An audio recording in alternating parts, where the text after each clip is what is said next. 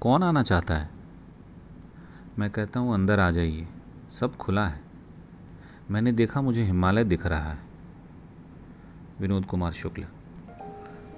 Hello दोस्तों, मैं राकेश कुमार आपका स्वागत करता हूँ आपके अपने ख़ास दोस्त और सुकून स्टेशन कुल्लड़ वाली कविताएँ में।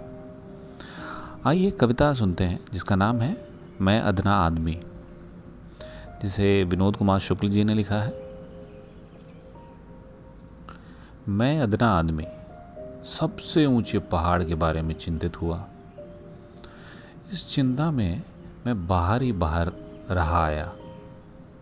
एक दिन इस बाहर को कोई खटखटाता है, जैसे आकाश धरती को खटखटाता है, हवा को खटखटाता है, जंगल के वृक्षों एक एक पत्तियों को खटखटाता है।